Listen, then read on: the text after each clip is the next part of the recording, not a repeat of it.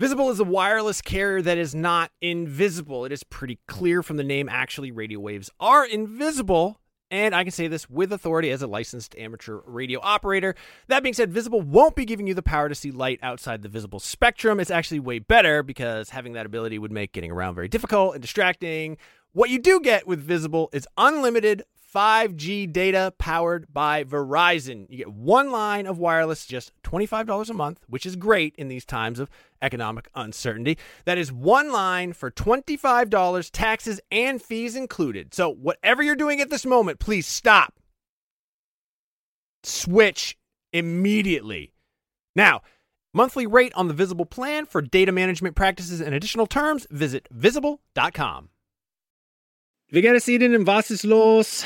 It's deinen Freundo Seth. I'm learning German. Yeah, in case you didn't know what that was, that is me trying to impress you with the little German that I know. Right now, I am actually learning German. I took it in high school. I goofed off the entire time. I did some other language learning apps. They taught me things like where the taxi stand is and how to find a bus, um, but not a lot of conversational uh, German. Thankfully, that's what Babbel is all about.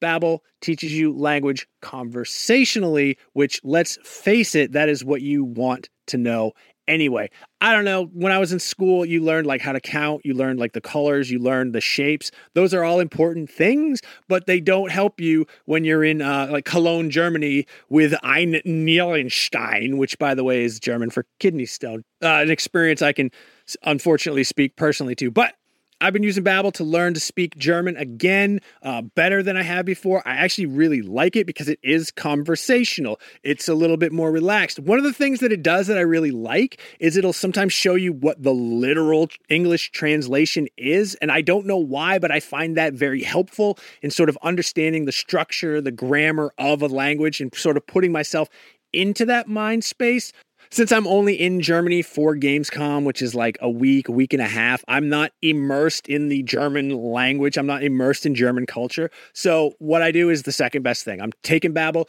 Hopefully this year when I go to Germany, I'll be able to impress all the Germans with how much German I know from learning through Babbel.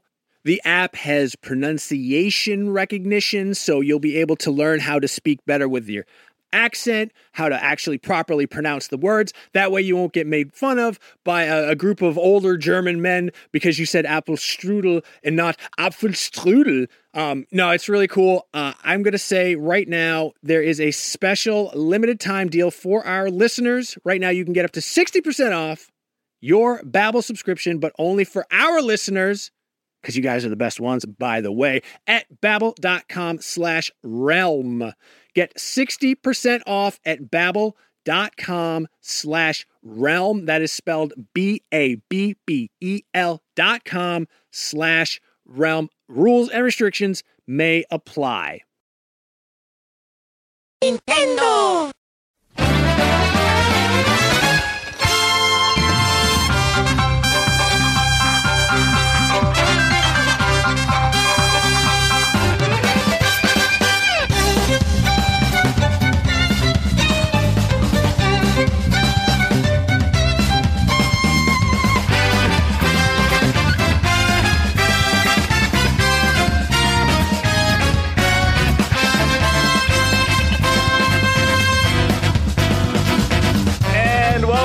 To Nintendo Voice Chat for the week of May 22nd, 2014. I am your host, Jose Otero, and this is IGN's Nintendo podcast, where we're here to remember the Nintendo Wi Fi connection for all of its good and bad qualities. Uh oh. Joining me this week to remember the service, Peer Schneider. Einen schönen guten Tag.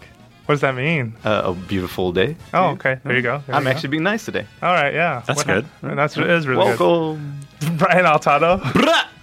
That's, That's like a that's a cartoon gunshot noise from a New York rap song. Is that what it was? I've And also- that for years. Yeah, and also have a beautiful day. Oh, yeah. and very, very, very special guest, Todd Northcutt. Hello. So tell the people what do you do here at Todd now, and then we'll say what you used to do all right, before. that sounds great. So All right. now I'm the head of product for IGN. So Okay. product managers, designers, you know, we're the guys who actually uh, you know, put together what the site's going to look like and feel like, and then the editorial team fills it with all the good content. So if something's broken on the site, people should just tweet at you. Absolutely. Okay, good. Wow, if that's- you, if yeah. you tweet at Peer, then he's going to add me onto the exchange anyway. Does it so all the time. Get me either way. Okay, cool. So what did you used to do for IGN slash an IGN affiliate? Yeah, so before, um, you know, a couple of years ago, I was the general manager for GameSpy Technology. So we were the guys that provided the backend infrastructure for lots and lots of multiplayer functionality in games, uh, including providing the backend for Nintendo and their uh, Wi-Fi Connect for the DS and Wii. So you invented Nintendo Online. I wouldn't go so far as to say invented, but yeah. So we, um, you know, we started uh, in. I started at GameSpy in '99. Uh, and I was actually working on all the planets and, and vault, no, not vault sites, but planet sites. So if you remember Planet Quake and Planet Half Life, Yeah, all yeah, yeah. those things from way back when. So my first job at GameSpy was actually as the hosting manager. So I went out and found people who are doing fan sites about their favorite game, and then convinced them to come and start a new planet site for IGN. So it gets kind of confused with, with GameSpy.com, the website, which Yeah. which morphed into, into a completely different piece, And it's actually still part, it's an archive, it's still part of the IGN network, but GameSpy Tech was always a very separate company, yeah, we were right? a completely separate company. So, um, you know, I moved from the editorial side to the product side. I worked on GameSpy 3D. So that was the very first thing that I was a product manager for. Also worked on Roger Wilco and GameSpy Arcade. If There was you the remember those chat service? things. Yeah, so voice chat service. Voice chat, huh? In, yeah, in voice online chat. games, huh? Yeah. Who, Wow. Whoever Wow. that, that would be Uh, geez. popular. So, uh, so just give folks some context as to so recently Nintendo Wi-Fi service was shut down. What what really happened here with you know GameSpy Technologies? What, we're going to go back in time to the beginning and sort of when Nintendo showed up, if we can, and get some stories out of you. But uh, what led to sort of what happened to this decision to cut the Wi-Fi service? Glu Mobile, right, or Glu Technologies? Can Yeah, so out with that? GameSpy technology was sold Okay. to uh, Glu Mobile in 2011. Okay. So we divested that at IGN and, and moved that over to, to Glue.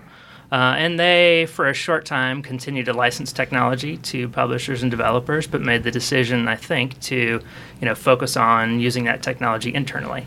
And so supporting third parties was not really something that they were terribly interested in, in continuing forward with.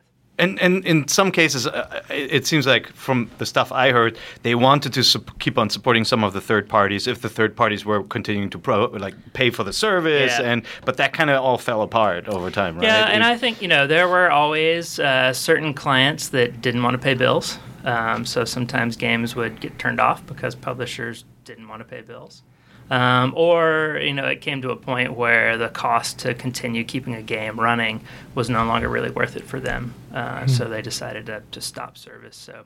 Uh, oftentimes, what would happen is publishers would say, "We want to turn this off. Please don't support online anymore." We would turn it off.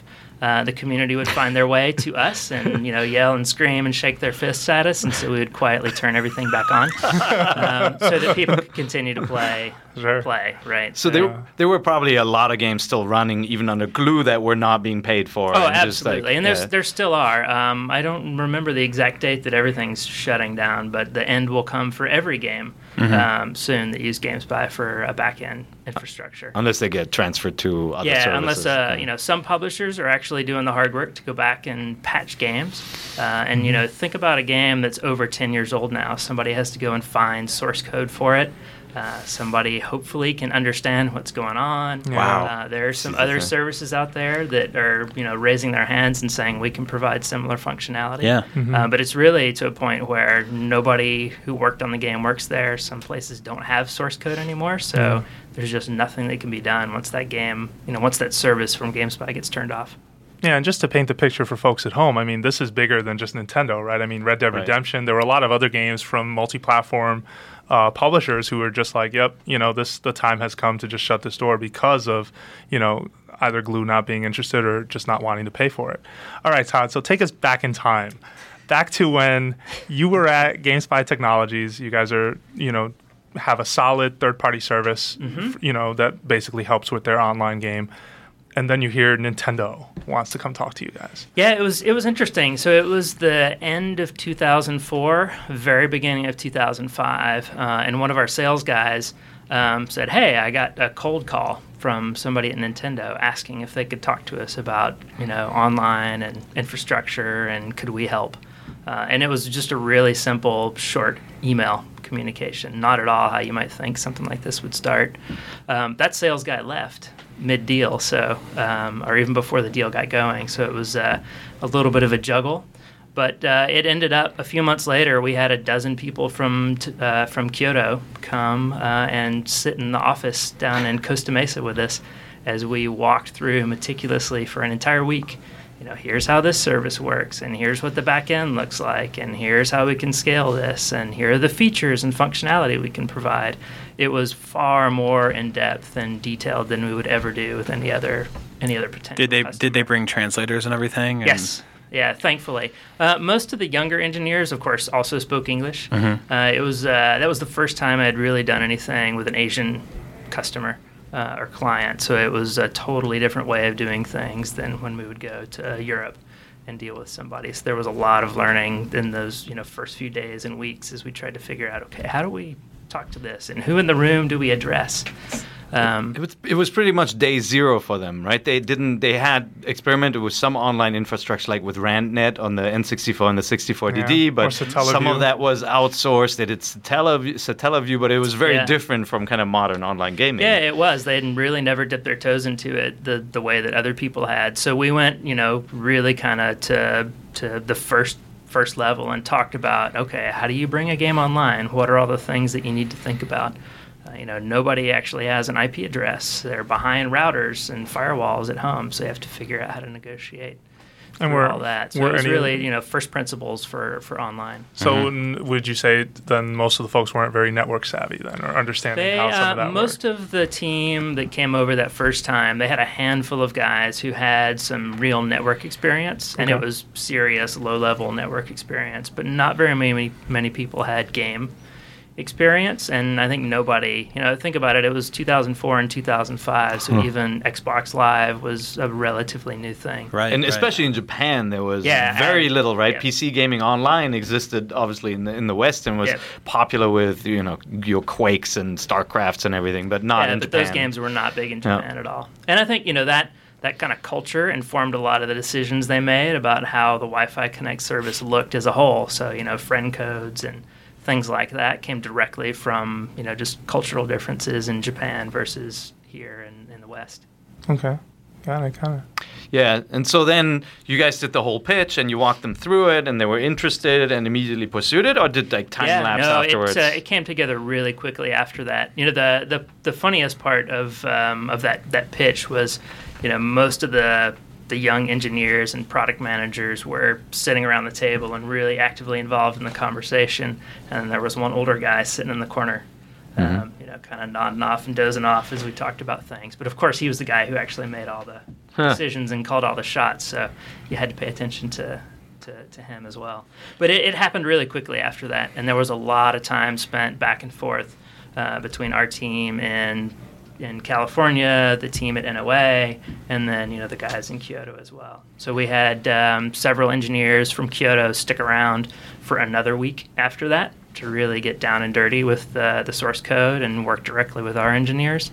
Uh, and then there was, like I said, a bunch of travel back and forth to Seattle. And, you know, ultimately we ended up going to Kyoto twice a year for the next five years um, as we, you know, deepened the, the partnership and tried to do more and push and, and solve some of their evolving needs. Yeah, and with, with 2004, I mean the time frame that's right pre DS, like just shortly before Yeah. DS. 'cause that Reggie, was- Reggie announced the deal, right? It was Reggie who we, announced uh, it. Yeah, I think we had a logo on stage at E3. Yeah. I sat uh, right one row behind Miyamoto. Mm-hmm. Uh, out in the close as you're gonna audience. get. That, No, was as close, yeah, that was as close as I got. Uh, so met Okay. Iwata once, but Okay, no Miyamoto. All right. So uh, take us through uh, then some of the games maybe on DS that you worked on. Like, Yeah, can you remember any Um, fun stories? Honestly, the the first few games really stand out. You know, uh, Tony Hawk uh, was actually the first game that we worked on. I think it was American Skateland.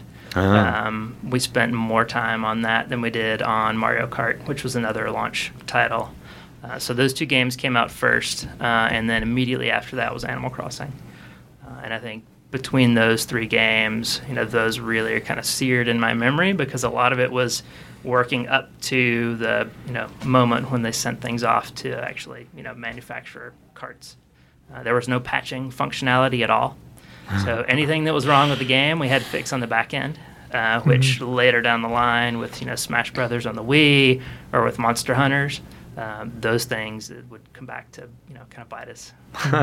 Sure. Yeah, no, pa- the lack of patching for online Yeah. games is, is a big issue, right? Because a lot of games are patched the moment they come out and they adjust everything. And Nintendo also didn't have a beta period for these games, right? Yeah, I mean, just think about how spoiled we are now. Every single game has a day one patch. You know, things like last week with um, you know Borderlands on the Vita. Yeah. People who had the bundle got it early, and Yeah. the patch wasn't avail- available yet. Huge patch on the first day. actually- Yeah, we've we, we've like totally become accustomed to that. Even to the point where people are, it's full circle where people are complaining about it now. They're like, oh, I got to download a patch for this. Yeah. thing. You're like, No, well, that's way better than it used to be. Where Oh, yeah. I would get Mario Kart for the DS, and that was just it forever. Well, yeah, and then So- you had a problem like snaking where Yeah. no one could really fix that, right? Like, what was Exactly. your Yeah, reaction when you heard about could this do. thing? Well, I got pretty good at it. so it's a feature. yeah, So- exactly. So, like a game like Mario Kart, though, you you guys were really experien experienced with big, you know, PC online games, right? Uh, I forget what some of the big ones were that you guys Uh. I mean, we talked about uh, probably the biggest one was actually the first game I ever went and worked on as uh, as a part of GameSpy Technology was the Battlefield series. Yeah. You know, so I spent a week in either Gothenburg or Stockholm with the Dice guys.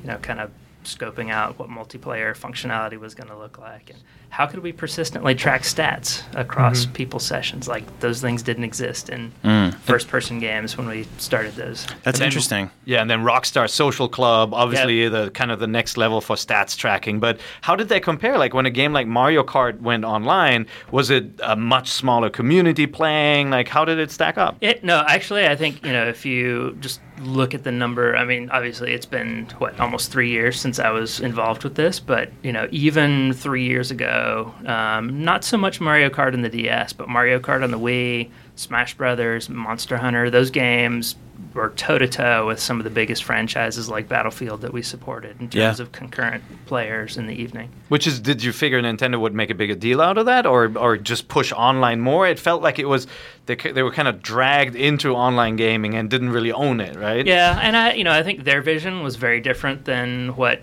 the community actually wanted in the end.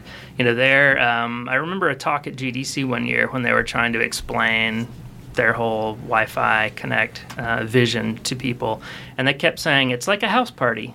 You know, you want to invite some of your buddies over to come and you know. Have a beer and eat some snacks and talk about stuff. It's a house party. The difference is when Brian knocks on my door, I don't say, "What's your phone number?" Yep. close Well, the so- What's the right away. password? you wouldn't even open your door if I knocked on correct. That was the rationale Alarm for, would be uh, on. There'd be five dogs biting at my ass. Five children. Yeah.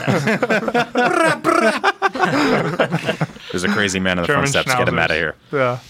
Sorry, we interrupted you. I, I don't even know what it is. oh, the, the house party. Oh, so so that was their their whole notion was you know you wouldn't invite just any stranger to come to your house and to a party. So you're going to want to know the people. Well, some parties. actually- well, that's why you play online. exactly. You don't let the strangers in. Yeah. Yeah, so that was their vision, and so the the friend codes were, you know, when people asked about why these weird random numbers, it's like, well, you just give it to your friend when you're there on the subway. Mm-hmm. Like it's really easy to flip open your DS and say, "Here's my friend code."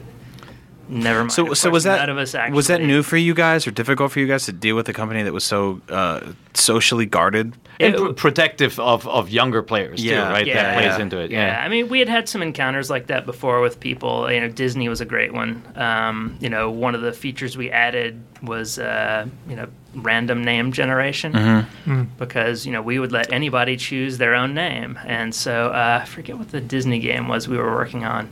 Uh, at the time, but you know, some QA tester went and created a profile, and of course, it was Cocaine Nazi was his nickname, and immediately Disney was like, "Nope, that's not going to happen." So we had to hack together a feature that randomly, you know, chose names for you based on safe words. But He even was uh, a that was a, to- uh, a, a lost Toy Story character. Cocaine nut. yeah, he was. that would have been cool. Yeah, he's, he was abandoned. He had had a little string you could pull and say He was in stuff. and he was like version. snorting and Yeah. racism. Yeah. Yeah. it was a bad character. Uh, that So- was NC-17. so I mean, I guess I can understand friend codes as a thing because your DS was a device you'd carry on you on with you at, at most places, right? I mean, you kept it in your backpack or whatever, your female, your purse. But a Wii friend code is the thing that I'm just wondering. How did you guys respond to that? Because this is the next device Yeah. and the next collaboration. Well, the you know the big uh, the big innovation there was now your Wii had one code instead of every single game having its own code. So that was their kind of half step Oh, I see, towards uh, towards solving. it. Right, and that's that's always been the story, right? Like it's it's, it's this kind of like baby step towards uh, a new future, and it's always like, well, don't. This is not as bad as it used to be, so don't worry. But it's like, well, it's not as great as it should be, right? Yeah. Um, it's always that that sort of middle road, and, and up until where they are now, which is still not the best, but a little better than it used to be. The So- concept is just so strange, right? Like, what's different between a bunch of numbers and Brian Altano, right? Like, Yeah. Why? I still have to know you're Brian Altano to send you the the friend request. Like, Yeah. I wonder why they were so attached to that string of numbers. You know? Yeah, I you know, I, and I don't think it was universal within the company. Yeah. Um, you know, I remember a meeting in maybe 2008, 2007. Uh, we went to visit with them, and you know, there was a group that was responsible for the Wi-Fi Connect program, and then there were all the different game teams. And so this meeting we had was kind of us in the middle. So it was the Wi-Fi Connect team. We were in a U-shaped room the Wi-Fi Connect team was on one side. We were the the bridge between the two sides, and then several different game teams were were over on the other side of the room. Uh, and it was really intended to be like those guys were going to talk about the features they wanted, and we would listen, and the Wi-Fi Connect team would listen, and then we were going to go back and figure out how or could we resolve this. And one of the very first things, you know, from somebody that was on the design team on Mario Kart was like, I want to have one code between all all my games uh, you know, and I want to be able to see what the other person's playing. Yep. You know, and I want to be able to send them an invite and say, "Hey, come play my game." And I awkwardly sat there and was like, "Well, we we support all of those things, Right, right, right. and there are hundreds of other games that do this on a daily basis." Uh, and there was just kind of awkward silence for a minute, uh, and then the two sides of the room yelled at each other in Japanese Mm-hmm. uh, for about ten minutes.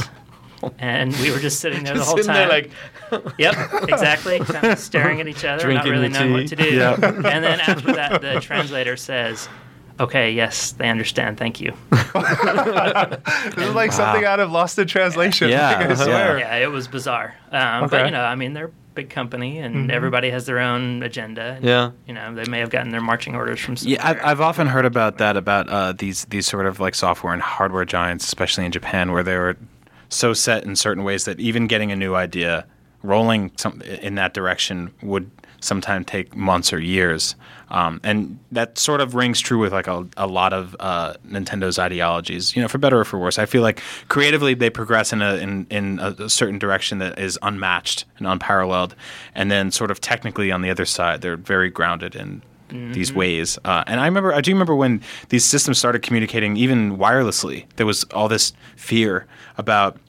You know, people are going to go. Uh, you're going to bring your DS to the mall, and you're going to be picto chatting, and someone's going to find you, and they're going to snatch you up and steal Yeah. you away. And it's Yeah. like, you know, it, it. In retrospect, a lot of those, uh, it's, it seems like very unfounded paranoia. Obviously, there's case examples where bad things happen everywhere, but I feel like that sort of ide- ideology set the uh, the benchmark for the way they've gone with online for years now, which is just sheer terror of the off notion that something horrible might happen Yeah. to one Yeah. person. Yeah, what's but weird? oh, what's no. weird with Japan though is that Japan was got to this point where suddenly mobile phones just took over. Yeah. right? mobile phones as accessories and as communication devices. They they were way ahead of us when it came to just kind of you know furiously typing to each other and texting in public, and you know that was was a craze in Japan. Yeah. So I was actually surprised that Nintendo didn't embrace that part more. And mm-hmm. PictoChat may be born out of that, right? But then it's so restrictive. Yeah, but Yeah. they probably saw cases of minors and adults and crazy stuff and going, well, you know, of the three platform makers, they Yeah. are the one that is most accessible to kids, right? Or Yeah. at least the one that most people introduce to their kids. I mean, I don't want to defend them for that because it does suck that like something as simple as voice chat is something that has to be an argument or one friend code. uh, Sorry, Yeah. it has to be an argument between two parties. Yeah. But at the same time, you can you can almost relate to their position just because of Of course. yeah, Yeah, that, of that course. simple fact. Of course. Do you, do you think that that's still the case today? I mean, Mario Kart is coming out in like a week and a half or something, right? right, yeah. And it's uh, it's got a pretty full fledged uh, online setup, but friend chat or chat is only for friends and only in the lobby. Is that to avoid um, latency issues in the races, like the because yeah, there's that, so many that could players? be. or? I mean, it is. It's more difficult than people believe or understand to actually communicate uh, with quality voice in real time. Uh, so I wouldn't be surprised if some of it's a technical limitation, but I, I would I would guess a lot of it just boils down to, you know, being safe Yeah. for for kids and families in particular. You know, even um, you know everybody gets heated when they're uh, racing, especially when you're in last place, and uh, all of a sudden you get Bullet Bill right, and you're knocking everybody out of the way. I'm sure Yeah. there's going to be some uh, expletives. In I didn't think about that. That they might have just said, "Oh no, people need to cool down before we let them talk again." Yeah, yeah, no, it's sure. possible that that came up, but it it's like when you play this game online, it's uncompromising in like how smooth it is, right? Like they may have just said, "No, you know, chat is going to get in the way of just the game being Yeah, accurate and exactly. lag free." And yeah. It, it is, yeah. We, we did see uh, the the two major complaints that came out of that whole era, and, and they still ring true today. There were the people that complained that you know uh, Nintendo was set in the Stone Age when it came to their online, and like Jose said, they were predominantly trying to protect children. And then there's the other side of the people who are people like me that hate playing games online because it's all about children cursing at me. So we do need to find Yeah. we need to find like a middle ground. We're still Thank we're still goodness searching there's for no it. voice chat here. Exactly, exactly. Yeah, I still remember uh, the early days of like, for example, in 2004, playing like Halo 2, and the minute pre-match lobby was "Ah, f you, f this. Oh yeah, I mean, I played I played And it was just out Titanfall. control. I played Titanfall in the the weekend. Uh, two, it was like two weeks before it came out, where only developers and p- producers and publishers and stuff had access to the game and journalists. And some little kids just started calling me the F word like over and over. How are you? Where do you work? Are you reviewing this game for like ToysRUs.com? Take the mic off. but eventually, uh, someone from Nintendo, I guess, did eventually come to you guys and say, "Hey, Animal Crossing's coming out, and we want people to talk to each other." So they actually rolled that all on their own. Really? Oh. Yeah, for sure. Um, Okay. We we had uh, a couple of conversations that terrified us um, around voice chat. You know, they talked about um, just making your DS into a phone. You know, why don't we just have voice always on, and when you're connected to Wi-Fi Connect, you can just talk to your friends at any time. Walkie-talkie. Uh, and we immediately were terrified. like, Yeah. how many people are going to be online concurrently, just trying to chat with each other? uh-huh. Um, What terrified you about that? Just having the Just, uh, servers and whatnot. yeah, scale. Okay. And you guys had to, you know, when when one of the games went live, didn't you servers? Didn't the Oh servers yeah, crash? so and, the, like, yeah. um, yeah, Monster Hunter was the absolute worst, and Smash Brothers uh, on the Wii was not much better. You know, we literally had as many matchmaking servers for Monster Hunter as for every other game combined. So we, yeah.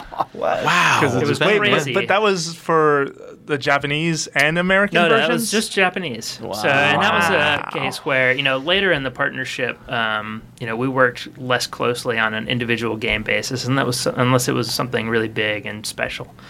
Um, so, in the case of, of Monster Hunter, we had no direct interaction with Capcom at all. Uh, and then all of a sudden, the game came out, and things started melting down, and you know, we were borrowing servers from anybody who could give them to us while. Um, you know, while we waited on others to be built. Uh, and you know, we had no copy of the game, so we had to import a copy of the game. Nobody in the office spoke Japanese. We fixed that immediately after and hired a Japanese support engineer.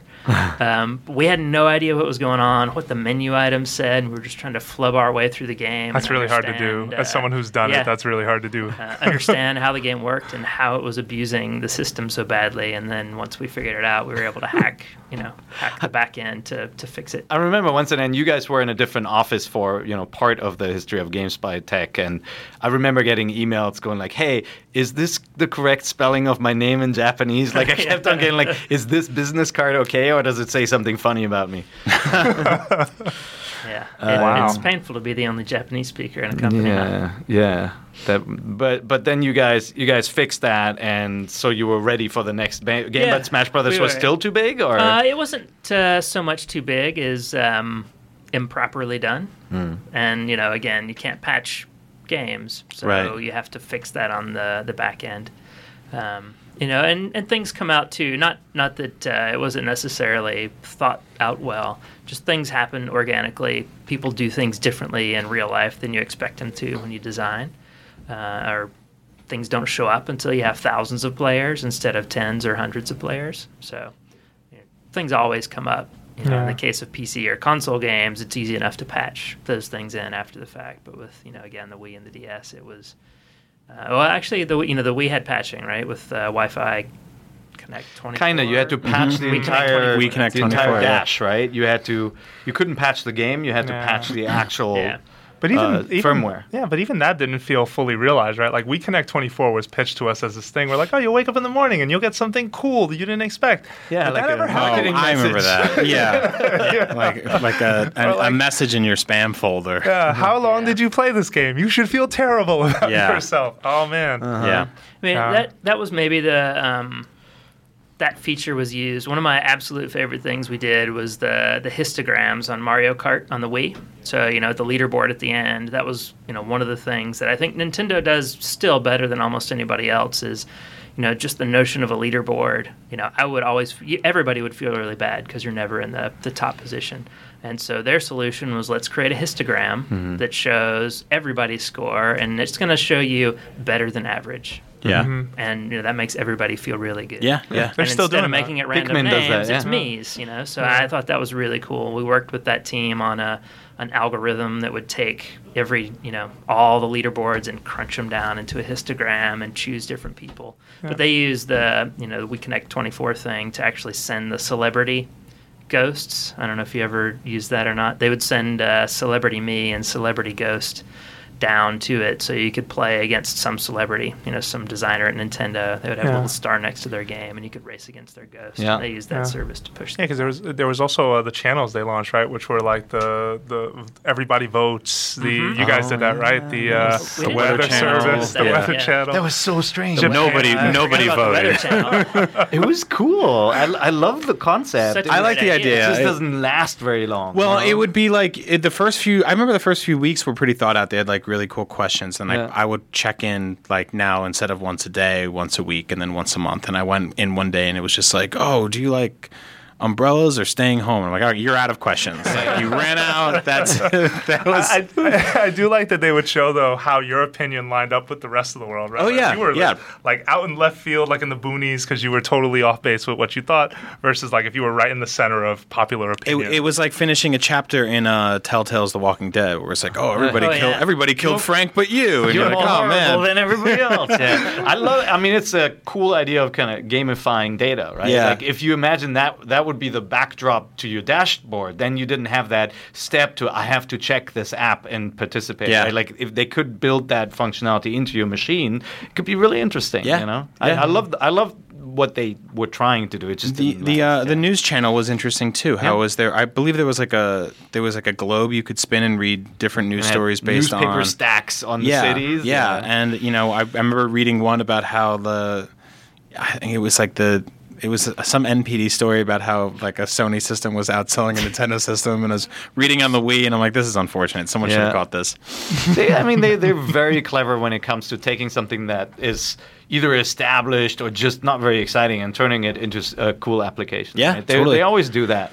Um, hopefully, they do that some more. I did like when I, I think they like they would beam you Mii's randomly too, right? Every now well, and that was a celebrity Yeah, meet yeah, thing, exactly. Yeah. Some Yeah. celebrity would show up. Yeah, Yeah, and they're doing that now with Spot Pass and, and me still on 3DS, Yeah, right? Because yeah, totally. Reggie D- Reggie Fils-Aimé showed up and was like, "Hey, our presentation's happening on E3, June 10th." Click this link. Oh man, it's not June clickable. 9th. Walking around somewhere in San Francisco and Yeah. Yeah, yeah. past this team. Yeah, exactly. Uh. So, um, I guess I mean, did they after we like did those conversations continue, or like was already GameSpot? Was your transition already started? Like, did you guys even talk about 3DS at any point? We started talking about the 3DS. Uh, they were still very secretive about everything, even though we worked really closely with them. They would give us kind of hints and clues, but never really explicitly say much of anything until they had announced it really broadly.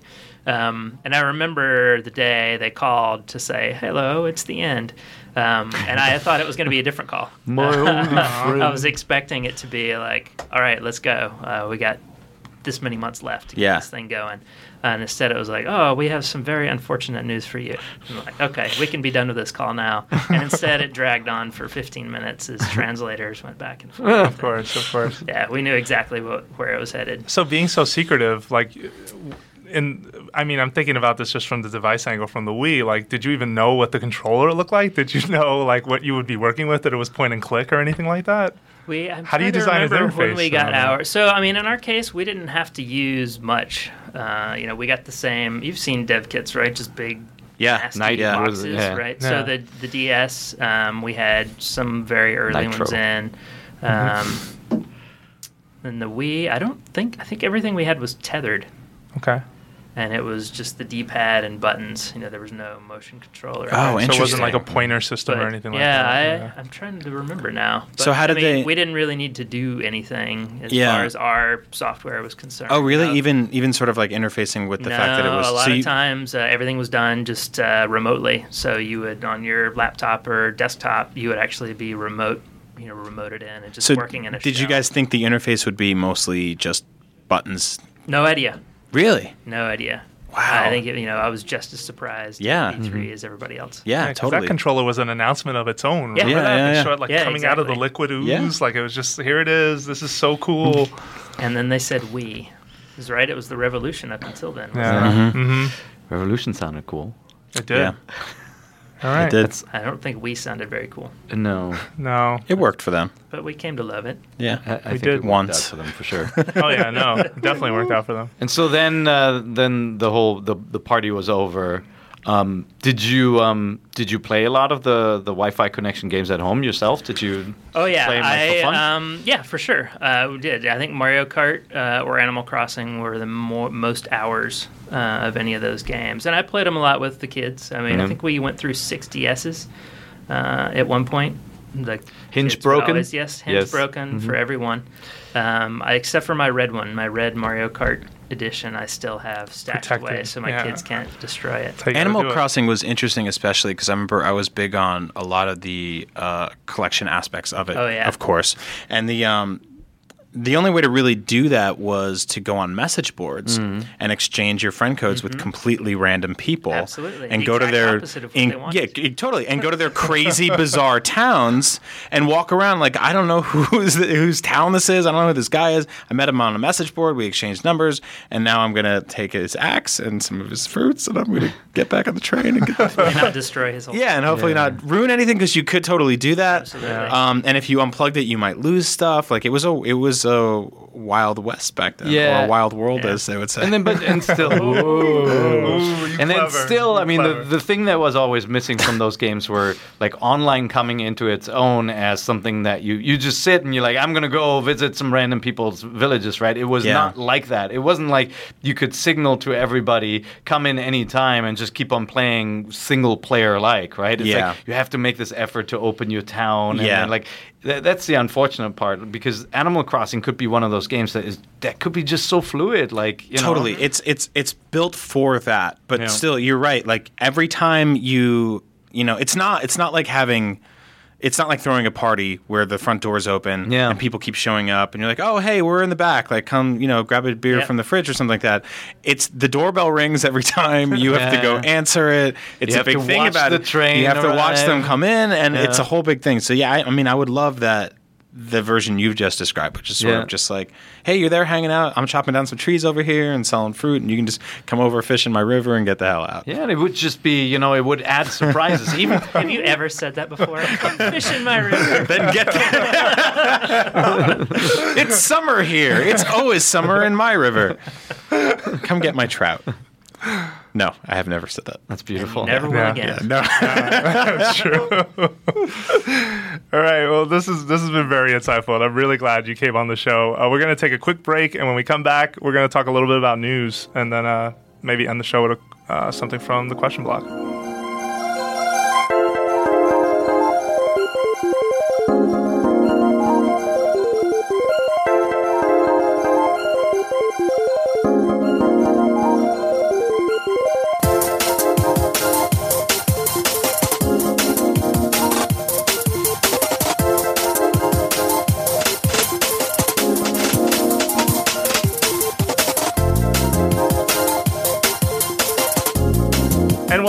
Back. Uh, Jose Otero here with Brian Altano, Peer Schneider. I hate you right now. And special guest, Todd Just right now, yeah, just right now. Maybe forever.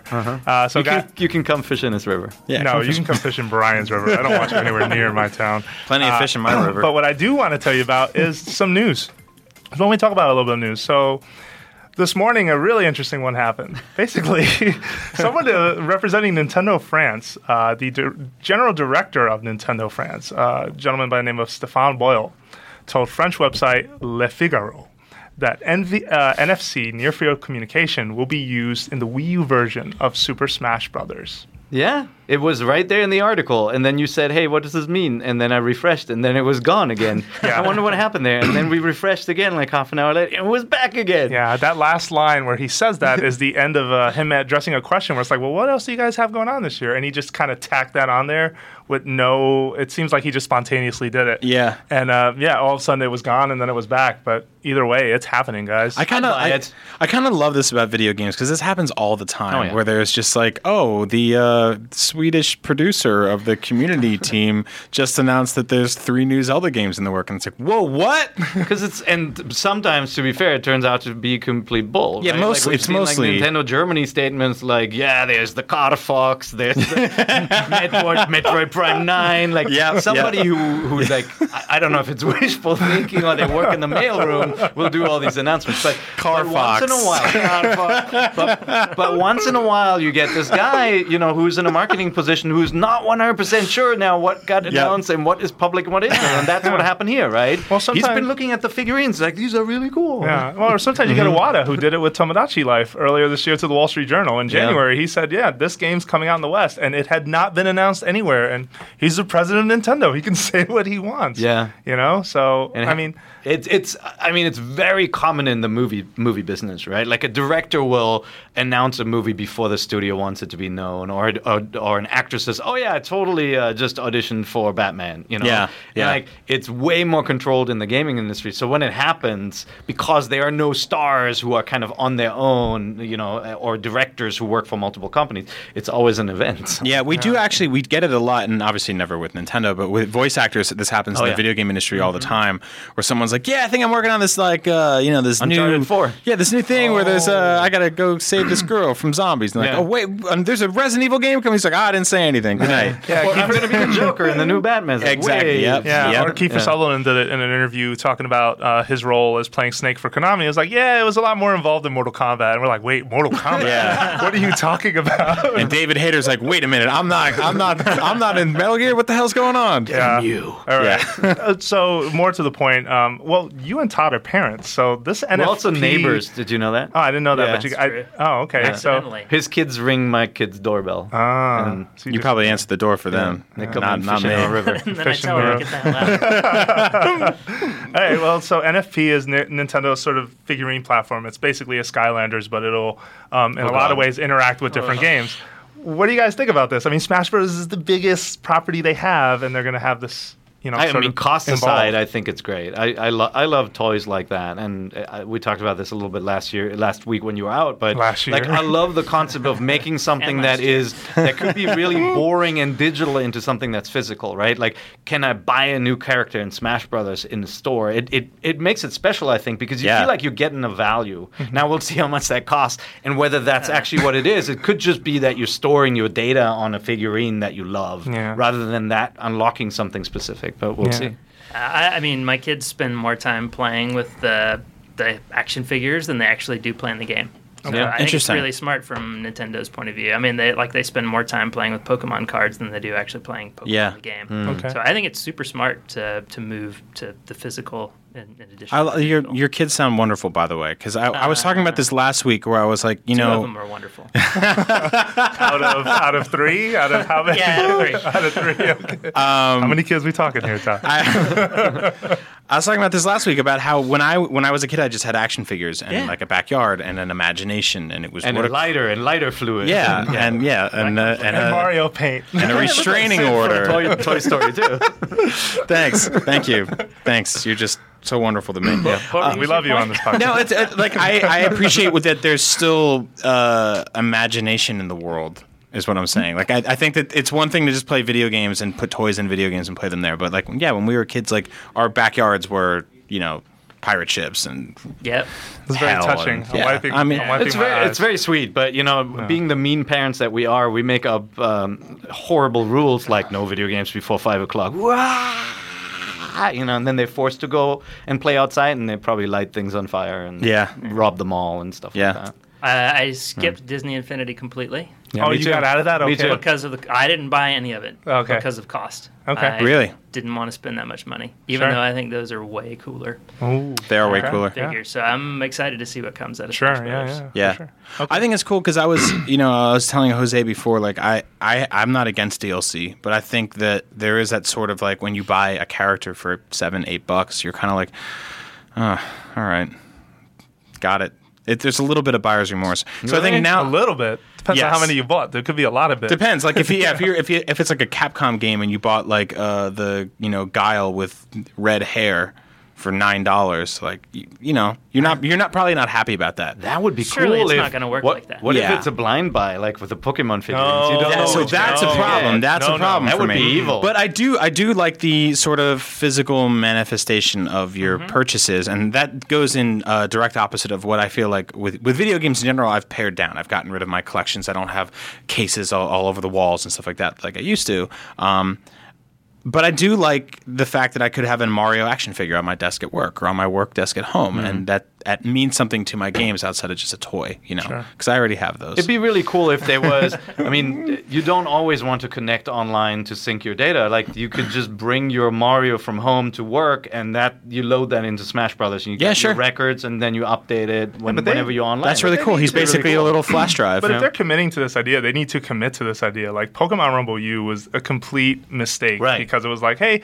well, you can buy the game digitally, but you don't really need the figures, and the figures are in blind boxes. It's like And they none only of at GameStops and Get only that out Yeah. of Midnight. it. Yeah, and, don't feed and- them. yeah, exactly. it's it's all these weird like what ifs, or it's just stuff that works better in Japan or plays better in Japan versus here. I will say though that I hope they aren't selling characters, and I hope they find a more unique way. I, I've I've had the theory that it, custom movesets will be able to move around because of figurines like this. Maybe that's not it, but I just I don't want them to sell characters as DLC by these figures because I just feel like when you get to characters, that's super polarizing. People start mm-hmm. getting annoyed. People start going, "Well, what about my tournaments and all this other stuff?" Mm-hmm. There's weird DRM involved. There's always some sort of strange hook behind the scenes that a lot of people are trained to be afraid of, and and mm-hmm. it's right to I, be. I think you're right. I don't think Yeah. it's uh. going to unlock the character because Yeah. they they also want to they want to sell figurines for the most popular Yeah. guys. It's going to be Mario and Link and Samus Yeah. and everyone, right? yeah, and so yeah. knowing that, it's probably you're going to get a special item or a special something with it. Like Sure. you know, it's got to be something that is not just the character. Yep, yep. All right, so moving on, uh, but in related Smash news, there's going to be a GameCube inspired Wii U controller in the works. Uh, so, um, I guess manufacturer PDP, which stands for Performance Designed Products, uh, which actually they make these dinky little rock rock candy like controllers, which I can't stand. But Scott, but uh, Scott Lowe tells me they can make quality stuff. They're basically making a gamepad. They're calling it the Wired Fight Pad, and it's licensed by Nintendo, um, and it works with both Wii and Wii U. But apparently, even though it's called the Wired Fight Pad, it plugs into the Wii remote controller, which I think is not wired in my opinion. Like that's just a weird. So I was talking to Scott Lowe about this, and he said, "Well, maybe that's Nintendo. Maybe that's how Nintendo Nintendo can be difficult to work with for manufacturers, and maybe they, they said, well, that's the only way this is going to happen." Mm, a lot of people are excited because they want a GameCube controller to play the new Smash Brothers. Yeah, totally. However, I don't want to plug it into. I don't think remote. it's Nintendo because Nintendo used to be really closed off like that. But when they actually put their stamp of approval on something, if it's really officially licensed, look at Logitech. Logitech's remotes will sync with the Wii U. Yeah. So Sure, but- I think it's different. I think this is cost cutting because you need Yeah. a you need See- a Well, Bluetooth no, it's not- controller, see, the counter to that though is that uh, do you remember um, there was a fighting game by Capcom that was only on Wii, and it was called Tatsunoko versus Capcom. Yeah, yeah. And they made a fight. Capcom, Capcom or Mad Catz made a fight stick for that, and it did the same thing. Really? It plugged into a Wii remote. So maybe it isn't. I I wanted one. See, but, but, here's the it. thing: when you told me this news, I was like, "Oh, cool.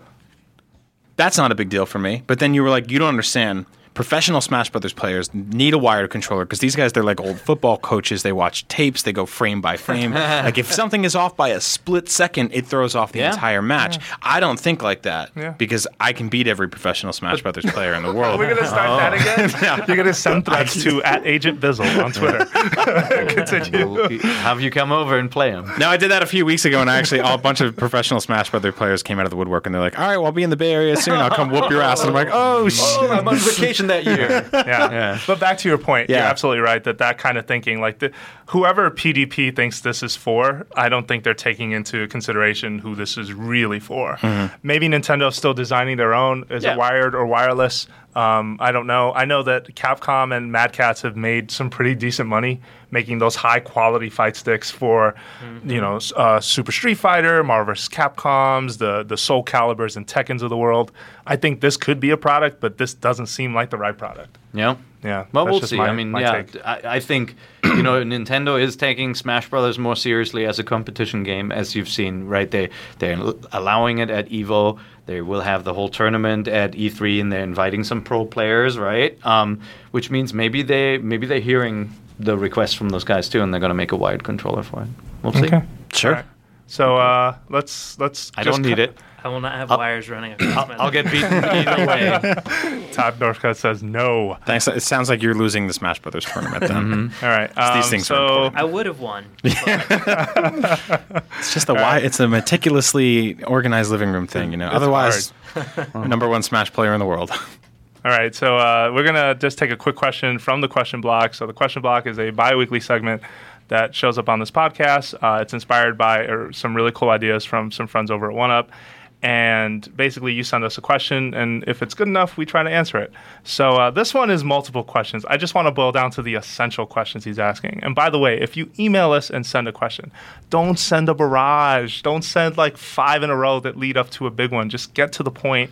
The shorter, the better, uh, and the more thoughtful, the better too. Because sometimes it's just like purchasing advice or things like that. And I don't know. I I, I kind of Should I buy shy Monster away from Hunter? that. You could just read IGN to find out that. Yeah, Exactly. You could Keep it locked. Um, all right. So this question comes from George Tarrant. And George says, "Okay, so with the advent of E3 uh, and word that the next Zelda game would be rele- would basically be revealed at E3, I have a few questions. First, do you think we'll see actual game footage? I'm just going to answer them as I go. Yes. Do you think this uh, we will get a release date? No. Do you guys disagree? They never announce a release date right away. Yeah. They always, you know, give you a time period. Okay. So uh, uh, no, you. I thought you had more to say. No. Do you think that if there is no release date, Nintendo will counter all the negativity by announcing a Zelda HD remake? Which leads to my real question of the week. Out of again, don't do that again, George. I swear. Uh, out of all Zelda games, You're gonna be 2D kicked out of or river. exactly. Not welcome. Out of all the Zelda games, 2D or 3D, which would you like to see remade for Wii U, and which would you would retain the original design or bring one of the 2D back, etc. Like, what either 2D or 3D Zelda would you like to see remade? for the Wii U. Yes. Okay. 2D or 3D Zelda I'm ready. for the Wii U. Go, Go. ahead. Link's Awakening. Boom. Why? For the original Game Boy and then the Game Boy Color, I want to see it remade as a 3D game, but not a 3D game like uh, Ocarina of Time or Wind Waker or something like that. But uh, sort of like Link Between Worlds. Like keep keep it that big and but put it on a console so I can play it on a giant television. Because I love that game and it's still beautiful to go back and play. But there's uh, it's held back by a lot of things. Like the original Game Boy only had two buttons, so switching items on on that game, which you have to do constantly in a you Zelda had to game, do it a lot. means going to a menu and pulling something back on. Uh, Link's Awakening is my favorite video game of all time, and it's far and away my favorite Zelda game. So bring it back. That'd be cool. But I mean, we just got Wind Waker. We got an Ocarina remake. We uh, we got a Link to the Past kind of quasi remake. And so for me, the next one to go to would definitely be Majora's Mask. Uh. right? I kind of in my mind, I know it's going to be on 3DS. That's happening already. But if you put it on Wii U, and it could it could look so amazing. I mean, that game, like art style wise, could be so freaky and dark and cool. I'd love that. And then the one after that I'd go to would be Zelda 2 because you would essentially get a completely new game. Yeah. You'd get something with that music. The music was awesome in that game, was, right? yeah. Like with uh, with actual like uh, experience points that build up. That'd be really cool to see that in a Zelda game. So I'd love that too. Yeah. Uh, by the way, that's not actually happening. I just threw that out there because it's been a rumor forever that Yeah. Majora's Mask is happening. So Eight, please don't eight take that sites literally. just wrote up news stories. is Yeah. none of the above a valid answer? Can Really? Just Yeah. a new Zelda game. All Yeah, right. that's that's a Oh, totally valid answer. Fine. That's of what you course. want. Just a I, new I Zelda. play. I don't want to go back and play those anymore. Every time Okay. you go back and play another game, it's not quite exactly what you remember. Mm-hmm. At least for me, something that I really love is not what I remember. Because you're like 40 years older. Exactly. Your hands are bigger. a new one, and they're arthritic and Well, I would. Uh, I, I think I'm gonna, and I'm kind of stealing Colin's answer on this maybe a little, but I think I'd really like to see Zelda 2 remade. I feel like Zelda 2 was the most polarizing of the, of all the Zeldas, right? Because they went more RPG, action RPG than they did just action adventure. I as we love like Zelda to talk 2. about a lot. I love Zelda 2. Um, and I feel like that. I don't know if you necessarily keep the perspective the same. Um, yeah, it didn't have I that like great that music. music. I love the had music. Cool music, but it didn't have a lot of music. It had, I mean, but then again, it's the 8-bit era where you Yeah. didn't need like you know an entire soundtrack was maybe three songs. the game was hard like- as hell. That's the best know. part about that game. Is it that has error. Yeah. Yeah, and and just because uh, Better than you Majora's know, Mask garbage. Hey, you know that what? was That's gonna get you kicked off. This All the best podcast, graphics in the world can't stop the fact that you Dude, most of Majora's Majora's Mask Mask is is playing the amazing. same crap over and over and over again. That's Oh the my point. It's God. Groundhog Oh, it's the point. It's Whatever. Groundhog It's Day. it's May a good. moon fall on Your your Groundhog's head. Day talking about this game. being Whatever. good. It's not. Ig- mm-hmm. Ignore him, Jose. Ah, that's fine. Anyway, I think Zelda 2, it's it's time. So maybe that's something to think about. I don't know if you keep the perspective or you just do it completely different and original, but that is what that You is. got to keep the perspective. No way. Different game. Really? Yeah, remake it like uh, like a modern Zelda game in 3D. It'd be so cool. Zelda 2? Yeah. game. I So- don't, I don't Wait, wait, wanna I Make a didn't- new I want to That's play what- another Yeah, 2D so that's game. that's just at that point you just make a new game. Yeah, exactly. yeah. That'd be awesome. Instead of just playing the same game with better graphics, come on, Okay. change it. Give So me you that- want a 3D Zelda game that has like the down thrust and it has Yeah, like and the okay. music and the and the building up of experience points and the visiting uh, uh visiting. That would be towns and creepy all as that. hell if you walk into some r- 3D room and there's a man with a beard standing there by himself and he's the only thing in the room and he's like, I'm error. That would be I, I was so going to cool. say the I'm error thing. Too, Yeah, that would where be I know really nothing. freaky. Yeah. Yeah. Wait, um, so you're you're a Zelda 2 supporter versus the Legion of haters of Zelda 2? Yeah, That's I kinda think. It's, had I mean, the, look the in, in the in the series, it, it was the the reason why it pissed people off is because it was not more of the same, Yeah. right? Like they that's an example of Nintendo saying, "Hey, we're not sure which direction we want to go with the series. Let's try something new." And they made it more of an RPG and a side scroller at the same time, mm-hmm. and you can jump and all that kind of stuff. So.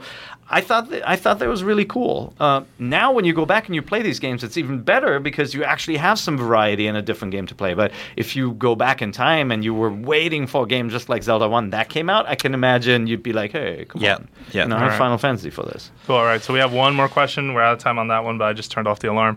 So uh, this comes from Joseph Ferrer, uh, and he says, "Hello, NVC Cast. I'm a big fan of the podcast. Can't wait for every episode. Here's my question. It's no secret that a lot of people want a new Metroid, but time and time again, we've heard developers uh, that say they don't have plans to do one at all. First of all, to to that point, I don't know if anyone's really said a new Metroid isn't happening. Just um, Retro has said." We're not telling you what we're working on. There's a big difference there. Uh, but maybe he means prior examples. Anyway, so Nintendo is also in a tight spot with the Wii U. Big games like Mario 3D World and Donkey Kong Country Tropical Freeze struggled to boost sales. We all know that the Metroid series, as amazing as it is and how much praise it's gotten, has never sold as much as other Nintendo franchises. My question is will putting a Metroid on Wii U help Nintendo or hurt them even more? God, it will help, of course. You know, if you think about, it, I mean, it depends on what it looks like, right? It, if if it is a 2D side scroller, even if it's beautiful, I don't think it will reach mass success. If it is a first-person shooter-looking game with great controls, beautiful graphics, um, yeah, of course it's going to help because it will tell people who have written the Wii U off as another Wii. It, it will help them see that it is a powerful console and it has games that they want to play, right? Yeah, and it needs it doesn't just need that. It needs a special new hook, something that like hasn't been done yet or it can't just be Metroid Prime was special because okay, yeah, it took Metroid and made it a 3D game and that had never been done before. But you know, first person shooters are so common right now, and that perspective is something that everyone is adapted to. Even the platforming aspects of it, that whatever the next Metroid is, it needs a special something that gets people talking. Does, doesn't everybody who cares about Metroid already have a Wii U? Yeah, that's exactly. Like, You think it's so? not going to Yep. sell anymore. I was going to say the exact same thing. It is completely preaching to the choir. But what if And it's If you gorgeous in and people same- go like, "Oh, okay." I, Well, you that can didn't get really a cool do- sci-fi shooter because there hasn't been a Halo yet. You know, like on the Xbox One, for example. Sure. There was a Titanfall. Yeah, there'll be Yeah. there'll be about twelve But Halos on Titanfall Xbox is a One soon. competitive online game. It's not a kind of a story-driven, campaign-based game. Sure. Like if they showed off a, a, a, a Metroid that looked as nice as the last Halo, I think they would turn some heads. Don't It's- you think it would bring in some It's new no a, a new Metroid game would just be fan service to the people who are already there. Like that, it's it's when it's it'd be like a loyalty reward, basically. Yeah, I, I don't think the people who bought the Wii that they want to try and bring back even know Mm-hmm. what Metroid is. It's it's like it- a new franchise. Metroid coming to Wii U is like if Amazon emailed me and they're like, "Hey, you've been you've loved us for so long. Here's ten bucks." That's what that is. No one's signing up for Amazon Prime because you might get ten bucks a couple I don't years know. I think I think that uh, I mean I, I, I kind of agree with both sides of this conversation, but I do think that the influencers and the people who get excited about games when they see something like Metroid, and maybe they do own a Wii U, but they're also the people that are going to be talking about it and going to be telling their friends about it and saying, "Yo, this is serious business." Now, granted, though, Metroid Prime was a gorgeous game and it sold well, but it didn't I guess I just want to say it didn't really blow the door. It was one of the best looking games of its time in terms of the technology and the way it looked, but it didn't really blow the doors off sales wise for the games that Retro has made. None of them were sales. I mean, none of them were sales failures, right? They all did well, but they were also first person person shooters that launched in a crowded market. They were, you know, on the GameCube, it was very competitive visually. It looked awesome, right? But Mm-hmm. Yeah. it was also a time where people already started talking about multiplayer games, right? Yeah. And even though we didn't want a Metroid game as a GoldenEye multiplayer experience, that is that is that one bullet point that first person shooter fans were looking for Yeah. in the mm-hmm. box, right? Yeah. yeah. Um, yeah, I don't know. I mean, it's it's this weird. It also has this art style. I think that's very, you know, if you're into Japanese animation and giant robots and all that, like that game will definitely appeal to you. But if you're into World War II or Modern Warfare and that kind of stuff, it's different, right? Yeah. So uh, when I- Modern Warfare I- took over, like that whole current like look for like Yeah. first person shooters, that became the standard pretty but, much. But I mean, Titanfall is a hit. It's not an Xbox One seller, right? No. People are not rushing out, and, and it hasn't propelled Xbox One into the number one position. You could argue that it's also out on 360 and PC, so some of that wind was taken out It's of the sails split, by yeah. Yeah. Um, I, I th- you to sell a first-person shooter nowadays, sadly, you need to be synonymous with some of the m- most incredible visual fidelity on the market. That is where that audience is. They want this insane, robust online, and they want the best-looking stuff in the world. And the Wii U can provide neither of those things. Add to the fact hey, that the last. hey, I don't think hey, so. I I don't don't, think I don't agree true. with that at all. What? No. Like if you look at Mario Kart, it looks pretty damn good, don't you? Not think? for what a first-person shooter fan wants to see. Right, right, right. No, Yeah. but but okay, but outside of that, I mean, it still boils down to. Let me turn this off. It still boils down to art direction, and it still boils down to like how well. What is the new gameplay hook that's going to get people excited? And I think that will will help determine if the game is a success or not. I don't know. I mean, I'm, I'm, you know, you know, I'm, I'm playing like the devil's advocate here. Oh, of course, But uh, yes, I will buy a Metroid game the moment it comes out, and I will buy a first-person Metroid game even quicker. But most first-person shooter fans do not want uh, hyper stylized, No, yeah, you know, right, yeah. cartoony or Yeah. even like sci-fi futuristic thing. Sure, that, sure, but you know, I, but I don't think the pow- like the power argument always rears its ugly head, right? In any in any genre conversation we have when we bring up Wii U versus other platforms, but I still think that the power difference, and someone will probably correct me for this or scream at me for it, but I don't think it's that huge, and I don't think it's that big of a factor. Whereas with Wii, it was, and we've talked about this before. Wii was ugly. Wii was last gen. in a I, lot I of do think it's a factor. I think it's the reason why we're not getting the new Batman game But on what Wii is U. what what are you seeing on Sony or Microsoft right now that is really pushing that that graphics Particle envelope? effects, scope, set pieces, things that like just cannot be done on that I level just without don't scaling find it, it as overwhelming Yeah. or as amazing but as ma- I may have well, thought. on. Right, because you're not you're not the predominant first person shooter audience. Oh, you play what, what are you talking about? I play Titanfall every weekend. Right, but you play everything else too. Yeah, I try. You know, you're not one of those like if I only bought an Xbox One for Titanfall, am I going to buy a Wii U for Metroid Prime 4?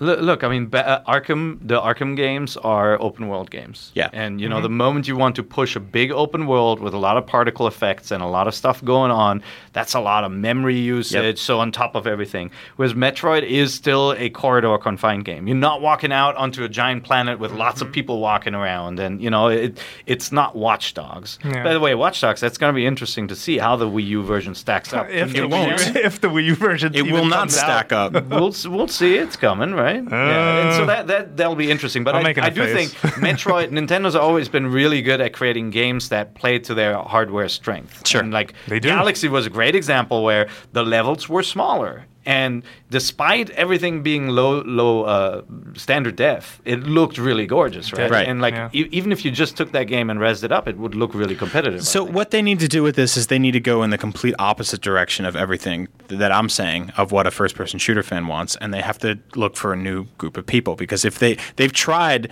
making Metroid a online multiplayer competitive shooter, Yeah, but that wasn't retro. That was that was NST. There's there's more factors I think there than that. Metroid Prime Two work had multiplayer. Yeah, and that that was a mistake. Yeah, That Yeah, it was a huge mistake. Metroid Prime 3 had generic soldiers barking orders at you. Metroid Other M, which is the el- the ugly elephant in the room, which is the last time we saw this franchise, left a bad taste in a lot of people's mouths. did. I love Metroid. I want to see Metroid come back. Metroid will not move units, and people will not buy Metroid now if if, if they don't position it as something completely new and So- You know who's pissed at you right now? What? Everyone. The baby.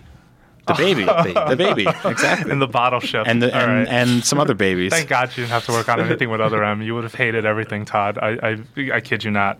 Oh well. Anyway, let's not offend anyone else anymore. So thank you very much for listening to IGN's uh, Nintendo Voice Chat. We're here every week on Thursdays. We post Pacific time later in the day. And uh, you know, if you like the podcast, head over to IGN.com. We have a dozens of features, videos, other podcasts for you to listen to. Todd is making product left and right. Uh, the new uh, Made the you new sound like a drug dealer.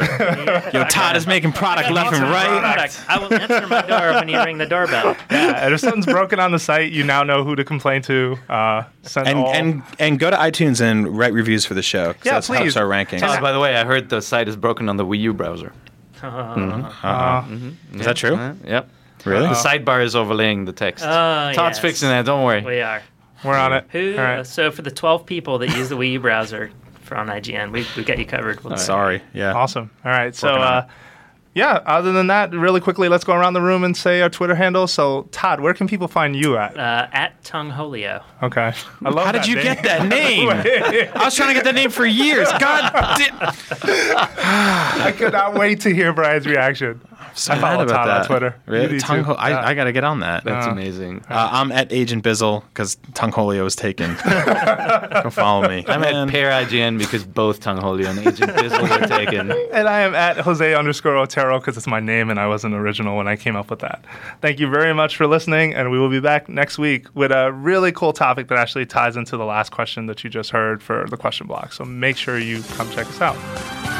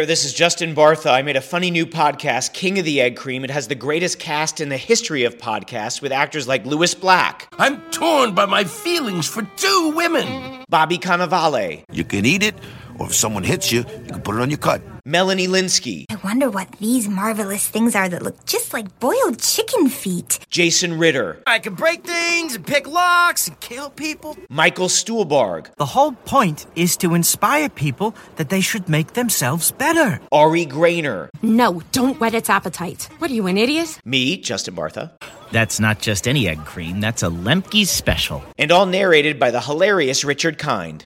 This is the story of Harry Dalowitz and how he rose from nothing to become New York's King of the Egg Cream. So if you like funny true stories, come listen to King of the Egg Cream, available wherever you get your podcasts.